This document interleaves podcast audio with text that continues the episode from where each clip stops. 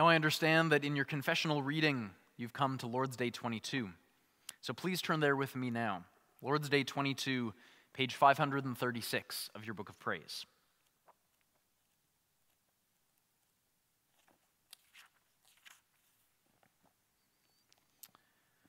Lord's Day 22 marks the end of the Catechism's instruction on the content of our Christian faith, summarized in the Apostles' Creed.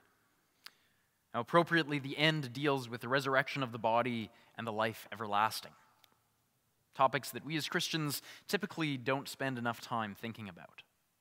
So let's read Lord's Day 22.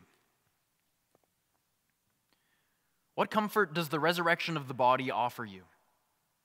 Not only shall my soul after this life immediately be taken up to Christ my head, but also this my flesh, raised by the power of Christ, shall be reunited with my soul and made like Christ's glorious body. What comfort do you receive from the article about the life everlasting? Since I now already feel in my heart the beginning of eternal joy, I shall, after this life, possess perfect blessedness, such as no eye has seen, nor ear heard, nor the heart of man conceived. A blessedness in which to praise God forever.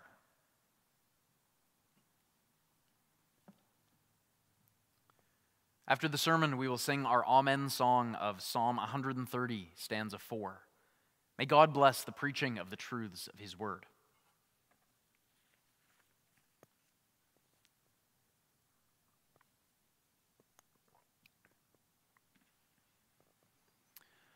Beloved in Christ our Lord, this time of year is the beginning of a new season. The summer is beginning, catechism classes are done for the year, spring is pretty much over. Soon the children will be out of school. They will rejoice, and their parents may cringe a little. Now, at the beginning of the new, we reflect on what came before. We reflect on the previous summer, and we think about how this one might compare. Now, last summer was different than most in recent memory, but I trust that many of you, like in my home congregation, we're still able to get away, whether for a few weeks of camping or cottaging, an afternoon hiking, spending time on the beach, enjoying the wonderful gardens that so many of you have in your backyards. And this last summer, I was able to take some time off too, as you may or may not know. I hope to do much the same again this year. I got to enjoy this beautiful province, spending time hiking, camping, surfing, and kayaking. I got to enjoy forests, oceans, and then, of course, the beach. And there's a certain beach culture that I experienced, especially present on the island. My surfing teacher, Greg, told me about it. He works at the surfing school, and he said that he longs for his days off when all he does is surf all day eat amazing fast food, fall asleep on the beach, and then do it all again whenever he wakes up. And he looked at me and he laughed and said, That's not too different from when I'm working. This is my life. And so I invite you to close your eyes for a second and imagine Greg's life. Imagine that his life was your life.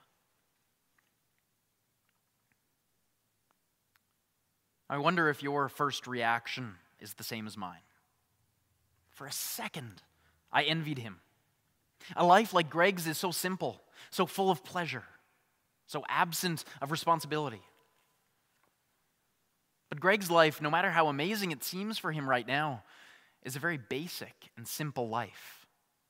It's filled with basic and simple pleasures surfing and snacking and sleeping. These are things that can make you happy. But deep seated joy, not so much. And we have to change the way of looking at our lives, you and I. Because though most of us don't live exactly like Greg does, if we're honest with ourselves, we're also focused far too much on the things of this world. We're focused on our houses, on our salaries, having an amazing dinner, having fun. That's the way the average Christian looks at life and it isn't radically different from how secular people look at it. Most of us have lost the defining feature of the Christian life our joy and excitement and longing for heaven. We live our lives focused on worldly things, and heaven is a brief afterthought. God is someone that we love, but from a distance. We're not filled with this passionate, all consuming love for our Creator and Savior. We don't go to sleep dreaming of heaven, longing for the day when all of this will be made new, when heaven and earth will be made one. Instead, our Christian lives, they seem so monotonous, day after day after day. Reading your Bible, praying for strength to make it through another day of work, another day of monotony. But that's not what the Christian life is meant to be.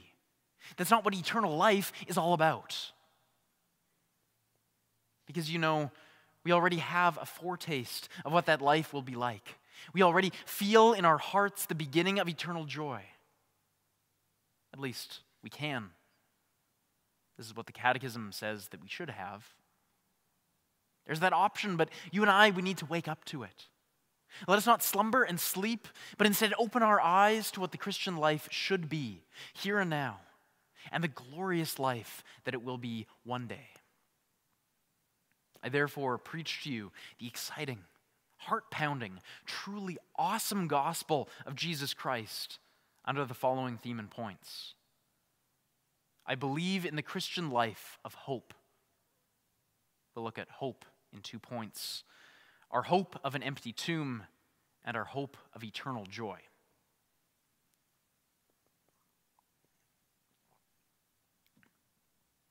I believe in the Christian life of hope. Now, I'm sure here in Pathway, or in the church you were in before Pathway was instituted, you've heard the word hope from the pulpit more than a few times.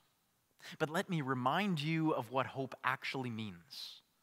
Because the world uses hope in a very different way than the church uses hope. Earthly hope is like how surfer Greg hopes for good waves. Greg's hope is exactly the same as a wish. He hopes he wishes every day that there would be good waves. Sometimes there are, sometimes there aren't. The strength of Greg's hope is completely dependent on the strength of his desire. Strength of his hope, strength of his desire. But heavenly hope, the way that the church should hope, this is altogether different. For the Christian, hope isn't just a wish, it is a sure and confident expectation a sure and confident expectation that our God will fulfill his promises. The strength of, the strength of biblical hope is found in God's faithfulness. As Christians, we must live a life of hope. We heard that in our call to worship this afternoon. We wait with eager longing. We wait eagerly for adoption as sons. For in this hope we are saved. Hope is fundamental to the Christian life. But how many of us Christians feel hopeless? How many of us feel hopeless at times? When we look out to the world and there seems to be no end in sight to the effects of COVID, the effects on travel, the effects on the economy, the effects on how we can meet together as the church, and even in the differences of opinion of how we should react. What's common, what's the same across all of these differences is the sense of hopelessness. For those who fear the virus, there isn't much hope as we look now to the various strains, some of which seem to affect young people more and more seriously. For those who think that the reaction of the government is out of proportion, we have little hope that the government will now go back on and relax on restrictions and admit that they were overstepping. Whatever side you're on, hope is forlorn. But that's exactly why we need hope. And our God, He gives us hope in His Word. Look at the hope that dominated the life of the Apostle Paul. We heard the following in our reading this afternoon For this light momentary affliction, is preparing us for an eternal weight of glory beyond all comparison.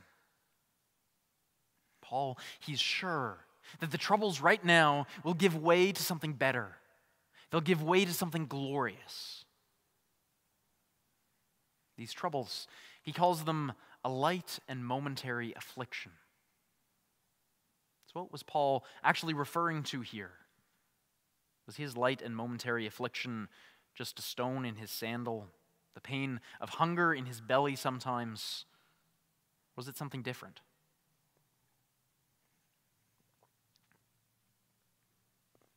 Well, what Paul calls a light momentary affliction, inspired by the Holy Spirit to do so, is not the same as we would call a light and momentary affliction. Because as he wrote these words, the cruelest emperor ever to rule was on the throne Emperor Nero. The man who started the killing of Christians for sport, forcing them to fight gladiators in the arena, forcing them to be torn to bits by wild animals. Paul himself would be killed at the command of Nero a few years later. Now we know that Paul was under house arrest, likely not when he wrote Second Corinthians, but by this time he had already been persecuted for his faith. Been thrown in jail, he had been whipped, he had been stoned by the people. And yet, Paul calls this a light and momentary affliction. And he does so because he's weighing it against something. He's weighing it against the eternal weight of glory beyond all comparison, beyond all comprehension. The Apostle Paul lived a life harder than most of us will ever have to live. And yet his joy was greater than ours. And so we ask, how? How is this possible? Well, it's possible because of one word, four letters hope. Paul was not a slumbering Christian. In fact, his eyes were wide open. His eyes were open to the coming spiritual reality, a spiritual reality that isn't just for the future, but that is already all around us. Because this physical world, it's not everything. This physical life is not everything. The world will tell you that it is. The common refrain since before the days of Paul has been let us eat and drink, for tomorrow we die. We're to squeeze every last drop of enjoyment out of this world because that's all that there is. But that's simply not true.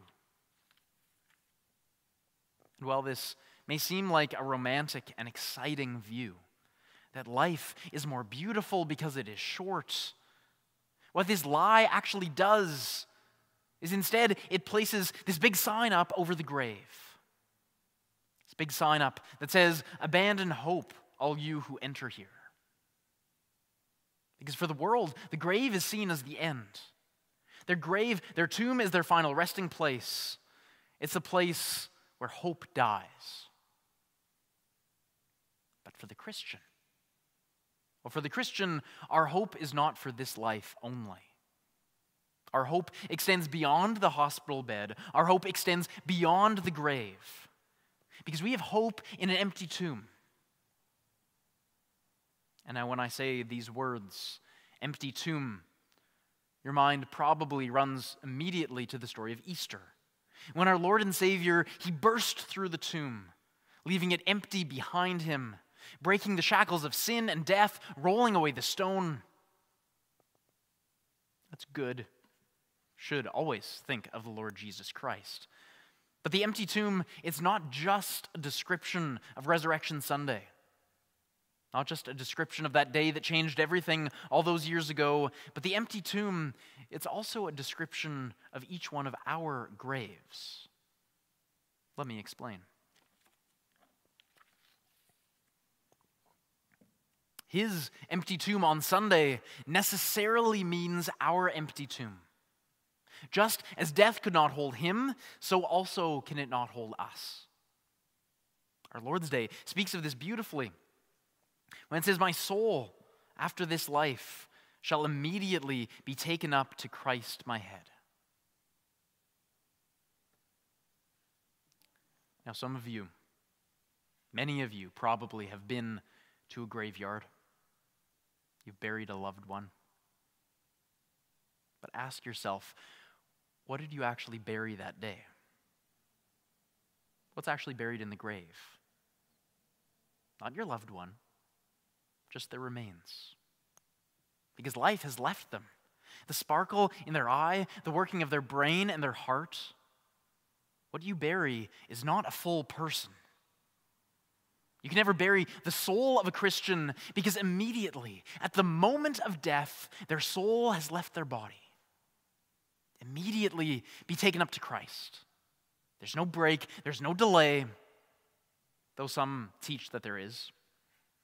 But there's no purgatory waiting for those whose sins have only been partially forgiven by Christ, that they need to pay for their own sins and be purified before they can enter heaven. This idea is not found in Scripture and does not treat the sacrifice of Christ on the cross with the reverence that it deserves. There is no purgatory, and there is no soul sleep either. Souls waiting in the ground, slumbering until Christ returns. No, our union with Christ in heaven is immediate and instantaneous.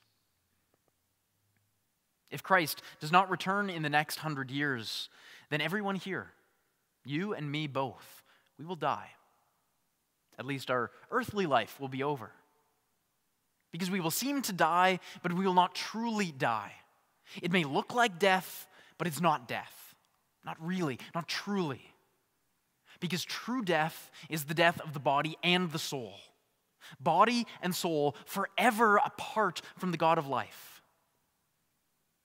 But when believers die in the Lord, there isn't even a millisecond when you are out of fellowship with your God.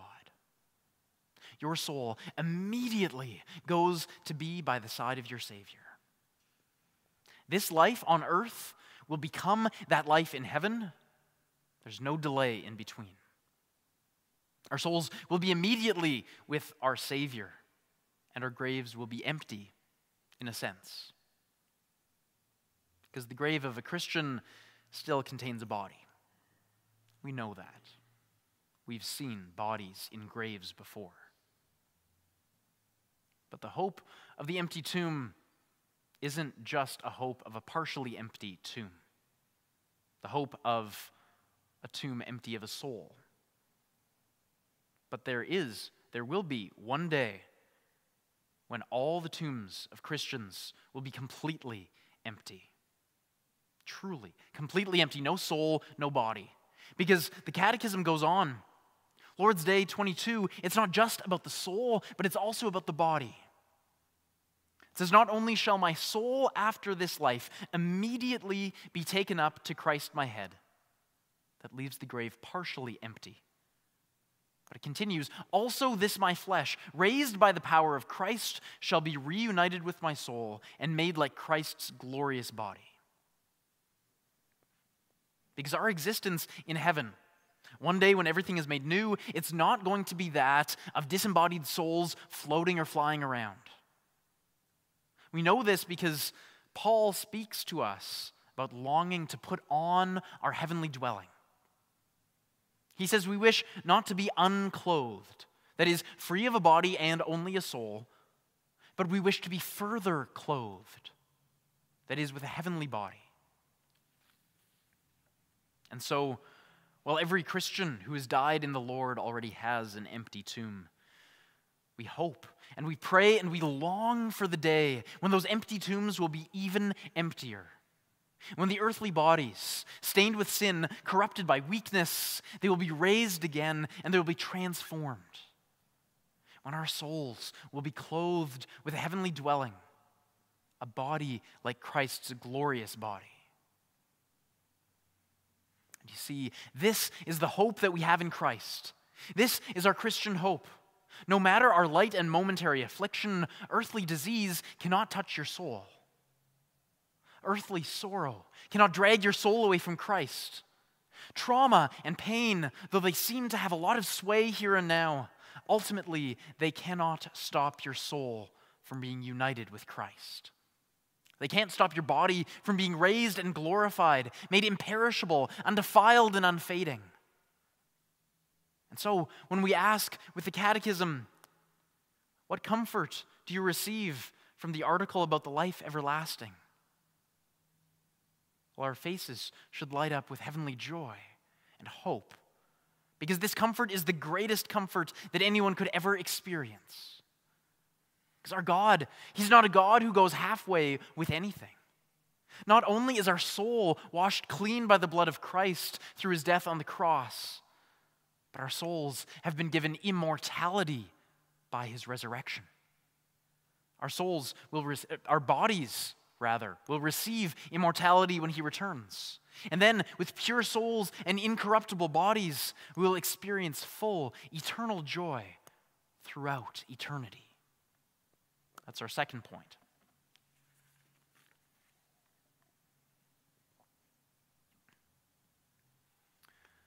For so many of us, at least for me, this life feels like we're running on a treadmill. Continually working hard but getting nowhere, waiting for a payday that never seems to come. We know that as Christians we should be different. We should feel fulfillment. We should feel this joy. And the Catechism says that we should. Well, actually, the Catechism's a little stronger than that, isn't it? The Catechism assumes that we do. We read, Since I now already feel in my heart the beginning of eternal joy. So, what is this joy that the Catechism speaks of? And why don't we feel it? If I asked you how you feel most of the time, would your answer have anything to do with eternal joy? Probably not. Your answer, like my answer, it would probably revolve around work or family. And we'd say, We're busy. I have a physio appointment three times a week. Got into a car accident, I'm fine. But I have a physio appointment, and every time my physiotherapist, she asks me, How are you doing? every single time I say, busy, busy, like always. And we laugh about it, and she says, I'm busy too. We talk about our weeks. We say that we're busy, we say that we're stressed, that things aren't quite how we would like them to be, but next week, next month, well, hopefully by then things will have fallen into place, and then things will be okay. But that doesn't come, does it? Things don't fall into place. There's always something there. And so, when there's a sermon that challenges you to be more joyful, this teaching is met with excuses. I'm too busy to be joyful. How can I be joyful when my family member is sick in the hospital? How can I be joyful when I'm dealing with chronic pain? How can I be joyful when I suffer with anxiety and depression? And the problem with these excuses Excuses that I make too, by the way. The real problem is that we've confused joy for happiness. The excuses should really be how can, I, how can I be happy when I'm this busy? When I'm running around from place to place, driving kids, picking up groceries, working 12 hour days? Well, then that's a legitimate excuse. Being happy that you barely have time to take a breath, that's impossible being happy, when you deal with physical or emotional trauma, telling yourself to smile through the pain and make it legitimate, well, that's not logical. And you're not called to that by God. You're not called to be happy all the time. But we are all called to be joyful because joy is not the same as happiness. It's just not.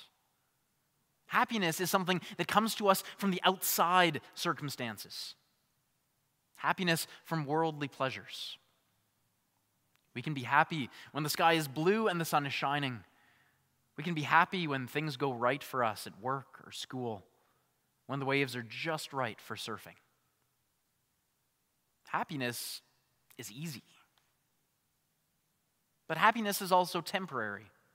Because just as easily as happiness comes into our lives, it can also leave again.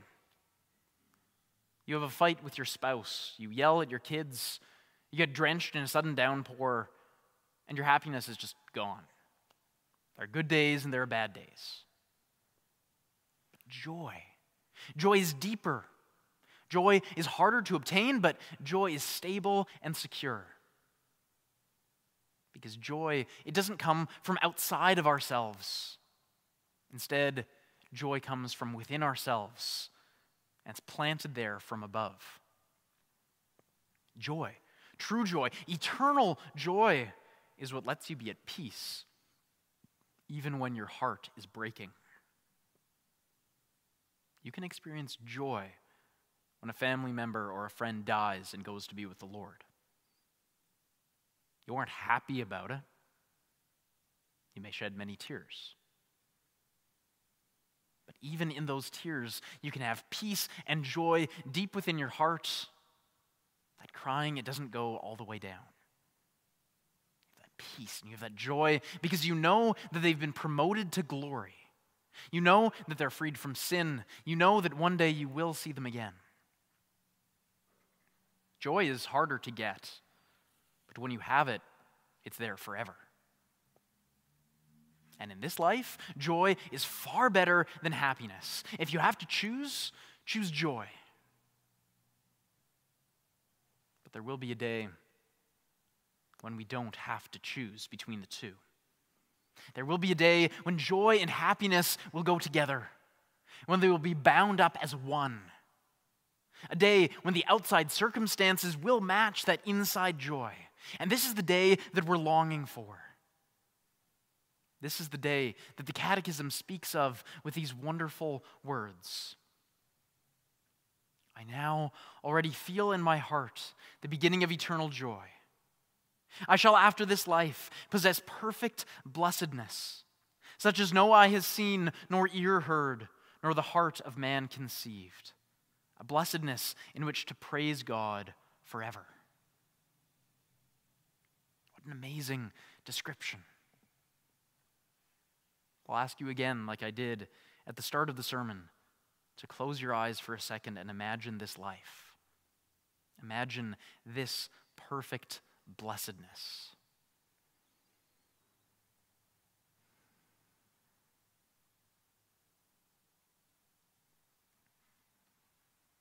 There are quite a few differences between this imagined life and Surfer Greg's imagined life.